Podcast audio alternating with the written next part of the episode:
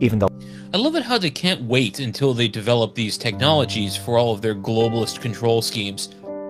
They have to just uh, sacrifice everyone and a lot of our all of our freedom and a lot of people, you know, kill a lot of people to achieve this utopian vision that they think is, you know, the way forward, the way forward in air quotes for humanity.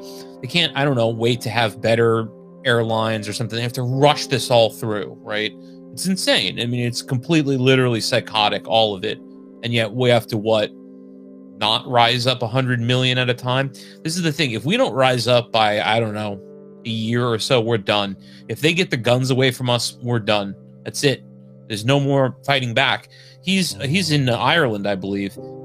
They're fucked. They have no potential for resisting their government. The government has all the guns and all the ability to do make them do anything they want, like a bunch of cattle on a farm, unfortunately. It's really fucked. But um at least we don't have that in this country yet. But they're gonna do, you know, day after day, week after week, there's gonna be another mass shooting.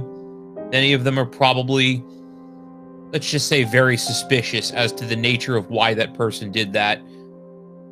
Potentially, you know, monarch mind control shit. We don't know. We don't know. I mean, maybe that's not true, but I've seen some very impressive stuff about how they can, you know, basically create a Manchurian candidate and then trigger them somehow, and they go off and do something. This is not impossible. Do I know that they did that with all of these spree shooters? No. But is it possible? Yes. So we don't know, and it could very well be the case. It could be why these people seem to snap, right? It's because they, theoretically anyway, it could be because mm. something triggers them. Some, I don't know what it is. I have no clue. But the thing is, is it's entirely possible. I promise it is possible. And the thing is, is I would not put it past.